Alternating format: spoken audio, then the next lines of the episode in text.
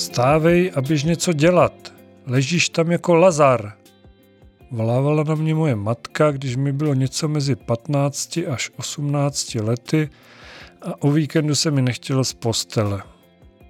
A jak jsem z ní vylezl a šel za kamarádem, pro změnu jeho maminka mě suše oznámila. Ten nikam nejde, má zimnici a čtyřicítku horečku, leží jako Lazar. O Lazarovi jsem si v té době nejspíš nic nemyslel a jestli ano, tak jsem ho považoval za nějakého místního vožungra ze sídliště. O tom, že tato postava pochází z Bible a že v Bibli jsou dokonce dva Lazaři, tak o tom jsem neměl ani potuchy. Ale to už je docela dávno. Posluchače dalšího dílu podcastu Biblická jména a úsloví od mikrofonu zdraví Petr Lindner.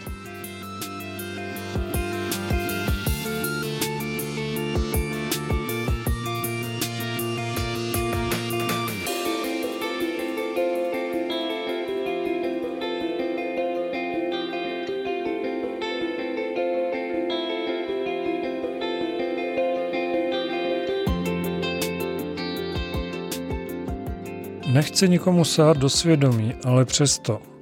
Věděli jste, že v Bibli, přesněji v Novém zákoně, se vyskytují dva chlápkové s jménem Lazar? Dva různí Lazaři? Je to tak? S prvním Lazarem se setkáváme v 16. kapitole Lukášova Evangelia od 19. verše. O boháči a Lazarovi. Byl jeden bohatý člověk, oblékal se do purpuru a kmentu a každého dne skvěle hodoval. Byl také jeden žebrák jménem Lazar, který ležel u jeho vrat plný vředů a toužil se najíst aspoň tím, co spadlo ze stolu toho boháče. Dokonce i psy přicházeli a lízali mu vředy. Jednoho dne ten žebrák zemřel a andělé ho odnesli do Abrahamova náručí. Zemřel i onen boháč a byl pohřben. Když v pekle pozvedl v mukách oči, spatřil v dálce Abrahama a Lazara v jeho náručí. Otče Abrahame, zvolal boháč, smiluj se nade mnou, pošli Lazara, ať smočí koneček prstu ve vodě a svlaží mi jazyk, Vždyť tu v tom plameni hrozně trpím. Synu, pověděl Abraham, vzpomeň si, že jsi v životě užil dobrých věcí, tak jako Lazar zlých. Teď ho tedy čeká potěšení, ale tebe trápení. Navíc mezi námi a vámi zeje veliká propast, aby ti, kdo by si přáli přejít odsud k vám, nebo se snažili dostat od tamtud k nám, nemohli. On na to řekl, prosím tě, otče, pošli tady do mého otcovského domu. Mám pět bratrů, ať je varuje, aby i oni nepřišli do tohoto místa muk. Mají Mojžíše a proroky, řekl Abraham, ať poslouchají je. To ne, otče Abrahame, boháč na to, Kdyby k ním ale přišel někdo z mrtvých, činili by pokání. On mu ale řekl, když neposlouchají Mojžíši a proroky, nepřesvědčí je, ani kdyby někdo vstal z mrtvých. Lukášovo evangelium je plné různých podobenství a příběh boháče a Lazara je jedním z nich. Neberme ho proto doslova, ale pojďme si vysvětlit symboliku tohoto podobenství. Zatímco žebrák šel po smrti do nebe, bohatý muž skončil v pekle. Dozvídáme se, že to bylo právě kvůli jeho bohatství.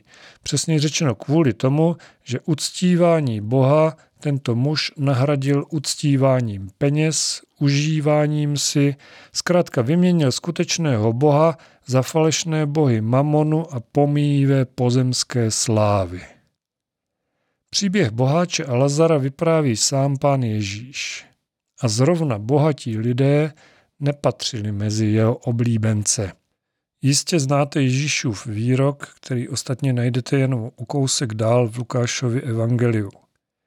Jak nesnadno vejdou do božího království ti, kdo mají bohatství. To spíš projde velbloud uchem jehly, než boháč do božího království.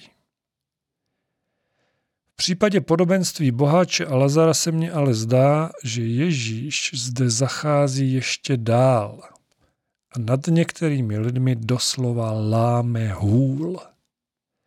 V první větě říká, parafrázuji, někomu můžeš něco vysvětlovat od rána do večera, přinášet jeden důkaz za druhým a stejně ti nerozumí, nebo možná spíš nechce rozumět.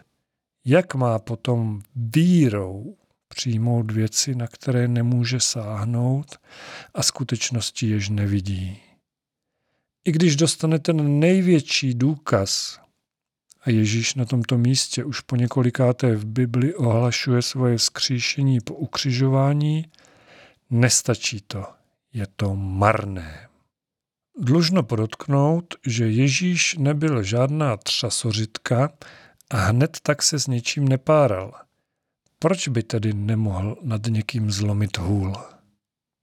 Ježíš měl bez pochyby srdce plné milosti, ale zároveň věřím tomu, že pokud viděl někoho, kdo byl ve svém falešném přesvědčení tak zatvrzelý, že ho vůbec nic nedonutilo změnit názor, nechal ho zkrátka jít. Ponechal mu jeho svobodnou vůli. Samozřejmě i s tím, že si za svoje svobodné počínání, které není v souladu s boží vůlí, ponese následky. Křesťanství není vězení. Víra ve Spasitele Ježíše Krista je svobodná. Možná víc, než jste si ochotni připustit.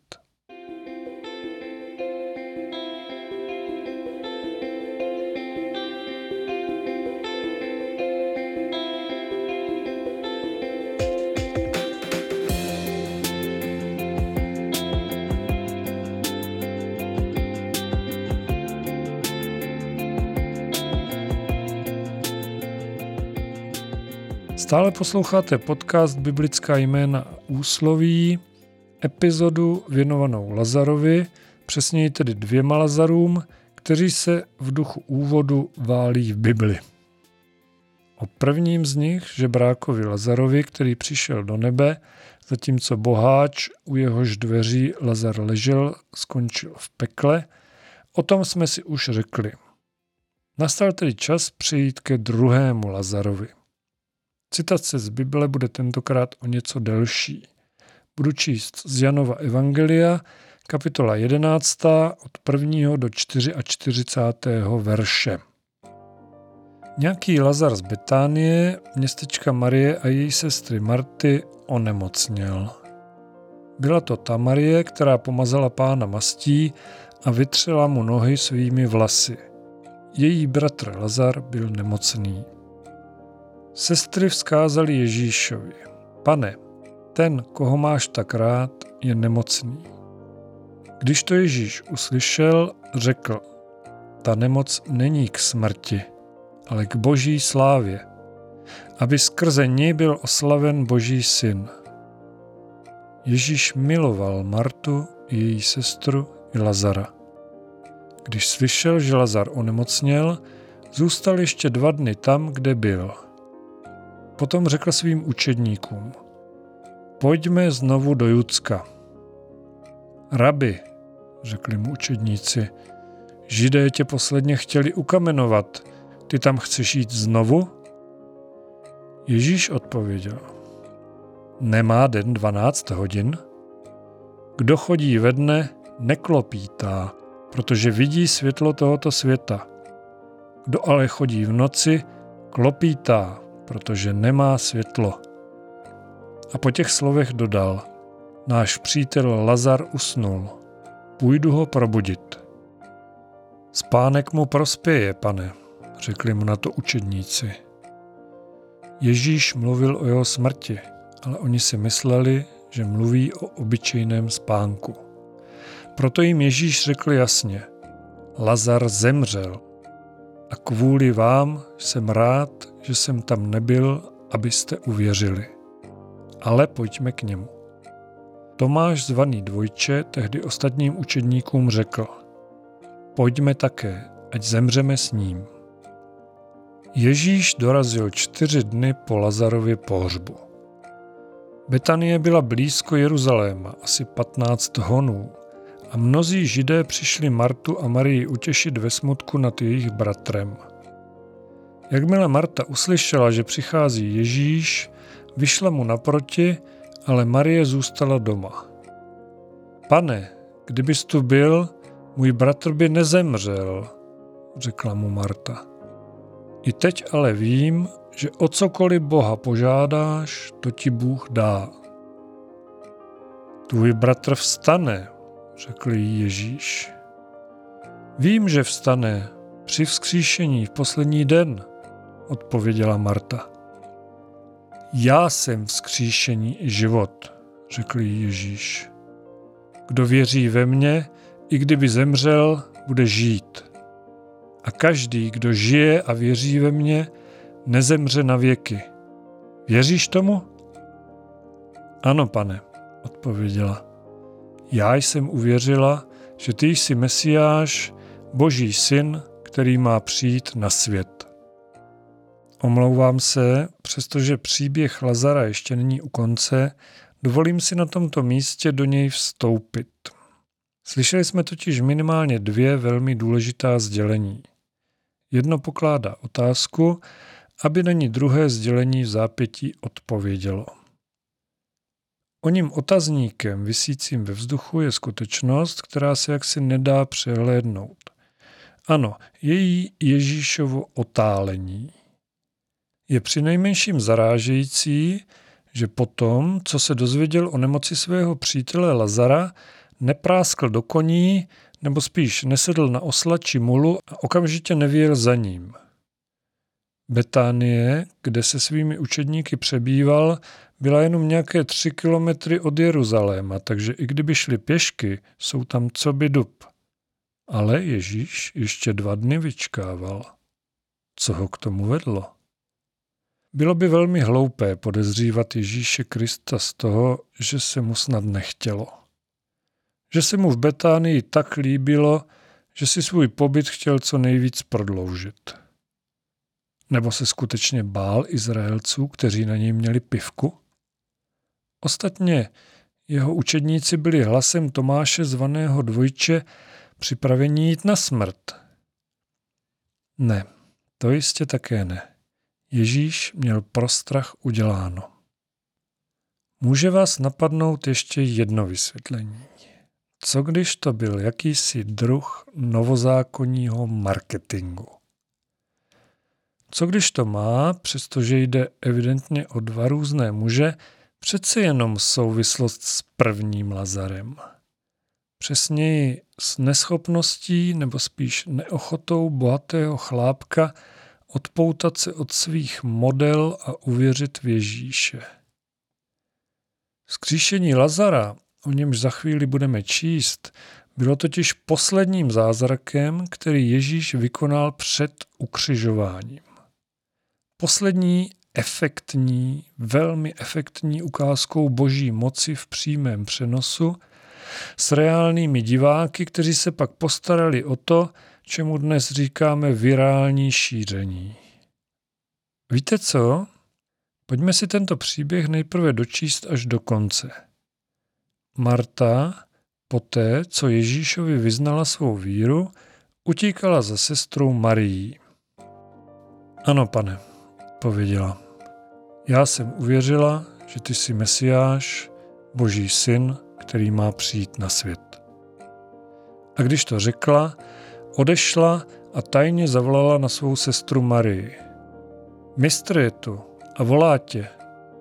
Ta, jakmile to uslyšela, rychle vstala a šla k němu. Ježíš ještě nepřišel do vesnice, ale byl na tom místě, kam mu vyšla naproti Marta. Židé, kteří byli s Marií v domě a utěšovali ji, uviděli, že rychle vstala a šla ven a tak se k ní přidali. Mysleli si, jde plakat k hrobu. Jakmile Marie přišla na místo, kde byl Ježíš a spatřila ho, padla mu k nohám se slovy. Pane, kdybys tu byl, můj bratr by nezemřel. Ježíš uviděl, jak pláče a jak pláčou židé, kteří přišli s ní. Hluboce pohnut v duchu a rozrušen se zeptal, kam jste ho položili? Pojď se podívat, pane, řekli mu. Ježíš se rozplakal. Podívejte, jak ho měl rád, řekli židé. Někteří ale namítli, když otevřel oči slepého, nemohl se postarat, aby tenhle člověk nezemřel? V hlubokém rozrušení přišel Ježíš až k hrobu. Byla to jeskyně zavalená kamenem. Odválte ten kámen, řekl Ježíš. Pane, už zapáchá, namítla Marta, sestra mrtvého. Vždyť je v hrobě čtvrtý den. Neřekl jsem ti, že když budeš věřit, uvidíš boží slávu? Odpověděl Ježíš. Když pak odstranili kámen od hrobu, Ježíš pozvedl oči a řekl, Otče, děkuji ti, že jsi mě vyslyšel. Já vím, že mě vždycky slyšíš, ale říkám to kvůli zástupu, který stojí kolem, aby uvěřili, že jsi mě poslal. Jakmile to dořekl, zvolal mocným hlasem. Lazare, pojď ven! A ten, který zemřel, vyšel ven. Ruce i nohy měl svázané plátny a tvář měl ovinutou rouškou. Rozvažte ho a nechte ho jít, řekl jim Ježíš. Příběh jako z hororového filmu, co říkáte? Jsem na beton přesvědčený, že nejrůznějším filmům o mumích posloužil příběh vzkříšeného Lazara minimálně jako prvotní inspirace naprosto jistě.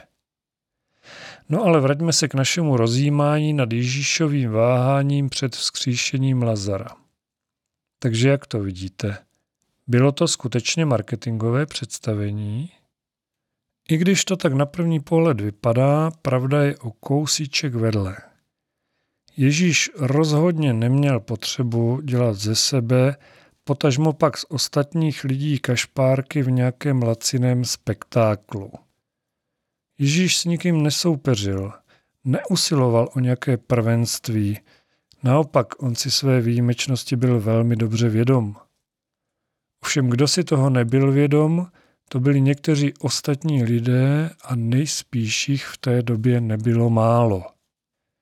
Když si Ježíš povídal s Martou, mohli si to vyříkat z očí do očí.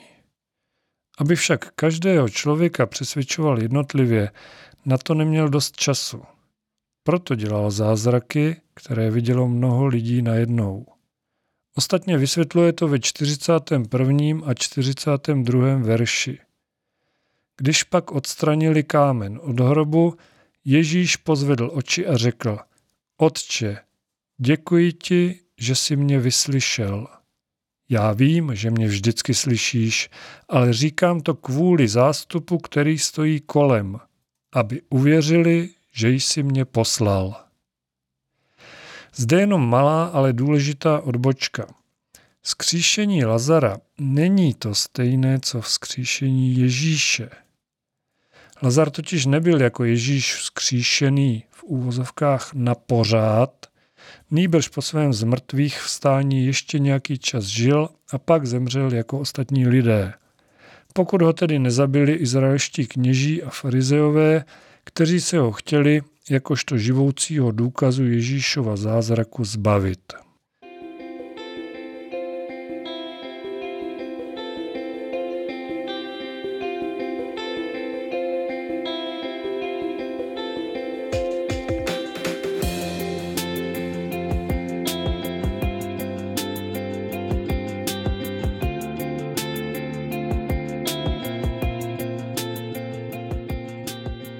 Ale vraťme se k onomu rozhovoru Ježíše s Martou.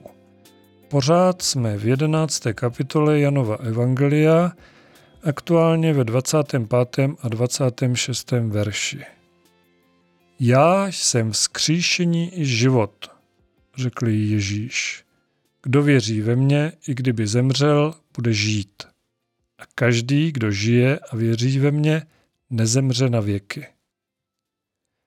Já jsem vzkříšení i život, říká Ježíš Martě, potažmo pak všem, kdo čtou Bibli. Ježíšovo já jsem ovšem není ani trochu o lidském egocentrickém já. Kristus Pán tím dává najevo svoji svrchovanost, svoji absolutní boží svrchovanost. Ostatně ono já jsem právě ve významu zdůraznění boží svrchovanosti se v Bibli vyskytuje vícekrát. Stačí zůstat v Janově evangeliu. O kousek zpátky ve 12. verši 8. kapitoly Ježíš opět tvrdí já jsem. Poté, co zachránil cizoložnici před ukamenováním, mluví k lidu. Já jsem světlo světa. Kdo mě následuje, nebude už chodit v temnotě, ale bude mít světlo života. Farizeové mu namítli. Svědčíš sám o sobě, tvé svědectví neplatí. Ježíš jim odpověděl. Ačkoliv svědčím sám o sobě, mé svědectví platí, neboť vím, odkud jsem přišel a kam jdu. Vy však nevíte, odkud přicházím ani kam jdu. Vy soudíte tělesně, já nesoudím nikoho.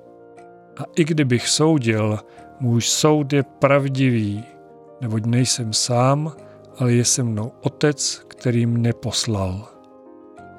Ve vašem zákoně je psáno, že svědectví dvou lidí je pravé. Svědčím sám o sobě a svědčí o mě otec, který mě poslal. Říkali mu tedy, kde je ten tvůj otec? Ježíš odpověděl, neznáte mě ani mého otce. Kdybyste mě znali, znali byste i mého otce. Tato slova říkal u pokladnice, když učil v chrámě, ale nikdo ho nezatkl, neboť jeho chvíle ještě nepřišla. Ježíš k ním znovu promluvil. Já odcházím. Budete mě hledat, dokud nezemřete ve svém hříchu. Jdu tam, kam vy nemůžete. Židé na to říkali, to se snad chce zabít, že říká, jdu tam, kam vy nemůžete? Odpověděl jim, vy jste z dola, já jsem z hora. Vy jste z tohoto světa, já nejsem z tohoto světa. Proto jsem vám řekl, že zemřete ve svých hříších. Nebudete-li věřit, že já jsem, zemřete ve svých hříších. A kdo jsi? zeptali se ho. Říkám vám to už od začátku, odpověděl jim Ježíš. Mám o vás mnoho co říct a soudit. Ten, který mě poslal, je ovšem pravdomluvný a já říkám světu, co jsem slyšel od něj. Nepochopili však, že s nimi mluvil o otci, proto jim Ježíš řekl, až vyzdvihnete syna člověka, tehdy poznáte, kdo jsem. Nic nedělám sám od sebe, ale mluvím, jak mě naučil otec. Ten, který mě poslal, je se mnou. On mě nenechal samotného, neboť vždycky dělám, co se mu líbí. A při těch slovech v něj mnozí uvěřili.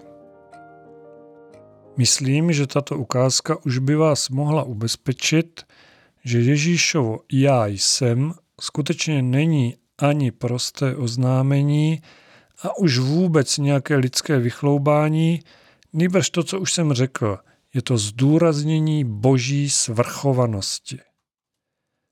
V rozhovoru s Martou před vzkříšením Lazara se Ježíš omezuje na konstatování Já jsem vzkříšení i život, kdo věří ve mně, i kdyby zemřel, bude žít a každý, kdo žije a věří ve mně, nezemře na věky. Když v poslední ukázce říká Já jsem světlo světa, pak už podrobně vysvětluje svůj vztah s Bohem Otcem. Ne, není to nelogicky uspořádané, to jenom my teď listujeme v Janově evangeliu pospátku. Aby toho nebylo málo, vrátíme se ještě o další kousek zpátky do šesté kapitoly Janova Evangelia. Stalo se to poté, co Ježíš před Velikonocemi nasytil pět tisíc lidí pěti chleby a dvěma rybami. Budu číst od 14. do 40. verše. Když lidé viděli, jaký zázrak udělal, říkali, je to opravdu ten prorok, který měl přijít na svět. Ježíš poznal, že se chystají přijít a vzít ho, aby ho udělali králem, a tak se o samotě vrátil nahoru. Večer jeho učedníci sešli dolů k jezeru, nastoupili na loď a plavili se na druhý břeh do Kafarnauma. Ačkoliv se už setmělo, Ježíš k ním nepřišel. Jezero se začalo vzdouvat silným větrem. Když odpluli asi 25 nebo 30 honů, spatřili Ježíše, jak kráčí po hladině a blíží se k lodi. Vyděsili se, ale on jim řekl, to jsem já, nebojte se. Tehdy ho ochotně vzali na loď a ta se hned ocitla u břehu, k němuž pluli. Druhého dne si zástup, který zůstal na protějším břehu jezera, uvědomil, že tam byla jen jediná loďka a že Ježíš na ní nenastoupil se svými učedníky, ale ti odpluli sami. Od Tiberiády ovšem připluli jiné loďky blízko k tomu místu, kde jedli chléb, když pán vzdal díky. Když tedy zástup uviděl, že tam Ježíš ani jeho učedníci nejsou, nastoupili i oni do loděk a přijeli do Kafarnaum, kde hledali Ježíše. Když ho pak našli na druhém břehu jezera, ptali se ho, Rabi, kdy ses sem dostal? Ježíš jim odpověděl, Amen, amen, říkám vám. Nehledáte mě proto, že jste viděli zázraky, ale že jste jedli ty chleby a byli jste nasyceni. Neusilujte o pomíjející pokrm, ale o pokrm, který zůstává k věčnému životu, který vám dá syn člověka. Na něj totiž Bůh Otec vtiskl svou pečeť. Co máme dělat, abychom konali boží skutky? Zeptali se ho. Ježíš jim odpověděl. Toto je ten boží skutek, abyste věřili v toho, kterého on poslal. Jaký zázrak uděláš, abychom ho viděli a uvěřili ti? Zeptali se ho. Co děláš? Naši otcové jedli na poušti manu, jak je psáno, dal jim jíst chléb z nebe. Ježíš jim odpověděl. Amen, amen, říkám vám. Ten chléb z nebe vám nedal Možíš, můj otec vám dává pravý chléb z nebe. Boží chléb je ten, který se stupuje z nebe a dává život světu. Pane, dávej nám ten chléb vždycky, řekli mu. Ježíš jim odpověděl, já jsem chléb života. Kdo přichází ke mně, nebude nikdy hladovět. Kdo věří ve mně, nebude nikdy žíznit. Ale jak jsem vám řekl, i když jste mě viděli, nevěříte. Všichni, které mi otec dává, přijdou ke mně. A toho, kdo ke mně přichází, jistě nevyženu ven. Sestoupil jsem z nebe, ne abych konal svou vůli, ale vůli toho, který mě poslal. A toto je vůle toho, který mě poslal, abych nikoho z těch, které mi dal, nestratil, ale vzkřísil je v poslední den. Neboť toto je vůle mého Otce, který mě poslal, aby každý, kdo vidí syna a věří v něho, měl věčný život. A já ho vzkřísím v poslední den. Mimochodem, zrovna nedávno jsem si říkal, že Ježíš musel před dvěma tisíci lety dělat zázraky proto, aby lidé uvěřili absolutní pravdě. Dnes mnoha lidem stačí párek a pivo a kobliha k tomu, aby uvěřili planým slibům a lžím. Jenže když si znovu přečtete 26. verš, zjistíte, že ani dřív to nebylo nějak růžovější. Nehledáte mě proto, že jste viděli zázraky, ale že jste jedli ty chleby a byli jste nasyceni. Každopádně věřím, že nyní už chápete. Když Ježíš řekne já jsem, může následovat téměř cokoliv, ale pokaždé to znamená jediné. Já jsem Boží syn. Já jsem člověk a Bůh v jedné osobě. Nejvyšší autorita v nebi i na zemi. To není vychloubání, tak to prostě je. Je to informace, kterou můžete jenom přijmout nebo jenom nepřijmout. Abychom povídání o boží svrchovanosti zakončili, vrátíme se v Bibli ještě jednou dozadu. Slibuju, že je to v této epizodě podcastu Biblická jména a úsloví naposledy. I když tentokrát budeme couvat o pěkný kus. Jdeme totiž na začátek starého zákona do knihy Exodus. Zde je ve třetí kapitole popsaný známý příběh Možíše a hořícího keře. Pojďme si ho zopakovat. Mojžíš zatím pásl ovce svého tchána, midiánského kněze Jetra. Jednou, když vedl stádo hluboko do pouště, přišel až k boží hoře Oreb. V tom se mu v ohnivém plameni z prostředku keře ukázal hospodinův anděl. Možíš se podíval a hle, keř planul ohněm, ale nebyl stravován. Řekl si tedy, musím tam přece jít, abych viděl tu velkou podívanou. Jak to, že ten keř nezhoří? Když hospodin viděl, že se Možíš přichází podívat, zavolal na něj Bůh z prostředku keře. Možíši, Možíši. Zde jsem, odpověděl Možíš. Na tomu řekl, nepřibližuj se. Zuj si obuv z nohou, neboť místo, na němž stojíš, je svatá půda. Potom řekl, já jsem Bůh tvého otce, Bůh Abrahamův, Bůh Izákův a Bůh Jákobův.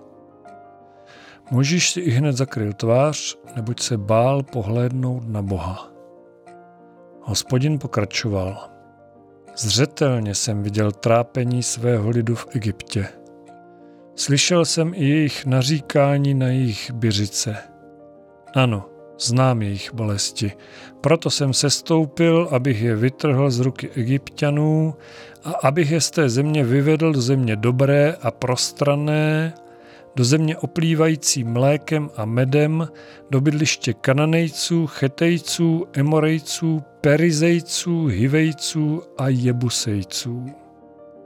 Hle, nářek synu Izraele dolehl ke mně.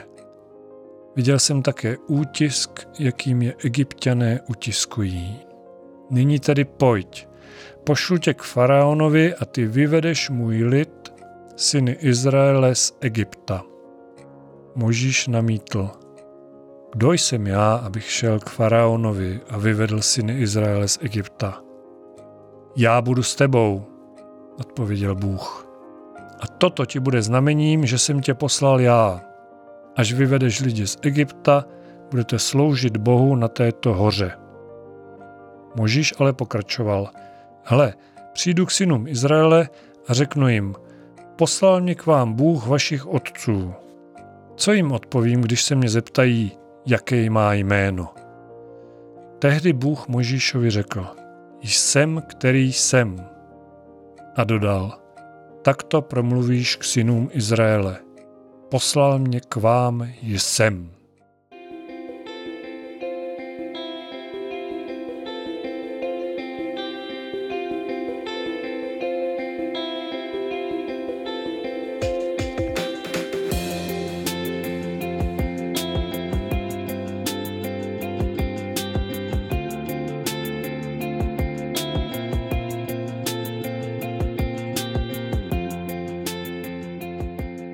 Žebráka Lazara a Lazara mumie jsme se dostali až k Bohu Otci, což ale není při studiu Bible vůbec žádný problém. Tento díl podcastu Biblická jména a úsloví se nezadržitelně chýlí ke konci. Ještě předtím vám ale musím prozradit, že křesní jméno Lazar lze potkat i v Česku – k roku 2015 se jim pišnilo celkem sedm Lazarů, předpokládám tedy, že to byli muži.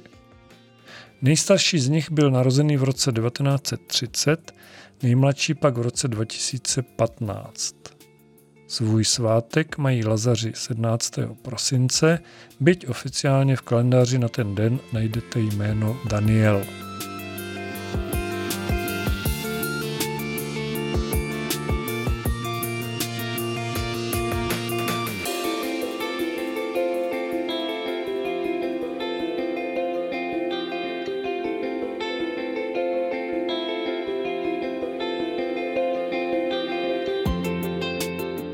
Tento podcast se snaží vysvětlovat běžná úsloví používaná v češtině, která jsou převzata z Bible, velmi často, aniž by o tom jejich uživatelé věděli.